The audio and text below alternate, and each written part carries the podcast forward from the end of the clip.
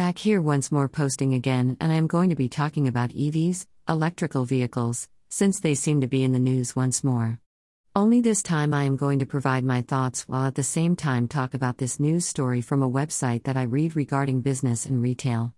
It has to do with two companies, GM and Netflix, wanting more EVs to appear in most movies and TV shows. I thought that they were doing this, but I haven't seen many of them on TV shows and in most movies. Now I don't know why that is, since I am seeing more of them on the road and in most parking lots, in some shopping centers and malls, and also some charging stations where they can charge their batteries. Of course, I haven't seen them in any automobile commercials within most car companies, nor have I seen any of them in magazines and newspapers. Maybe I might have seen some of them while not paying attention, but no, I haven't seen any EVs in any media outlets, since I have been saying that most of these vehicles are not in very high demand.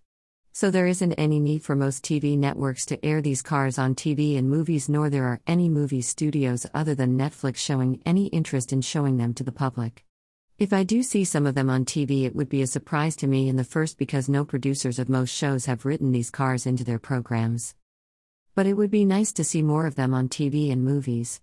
Of course, they will have to be charging the cars while they remain at home, because most of them, especially Tesla, require to be charged if they are to be driven for long periods of time.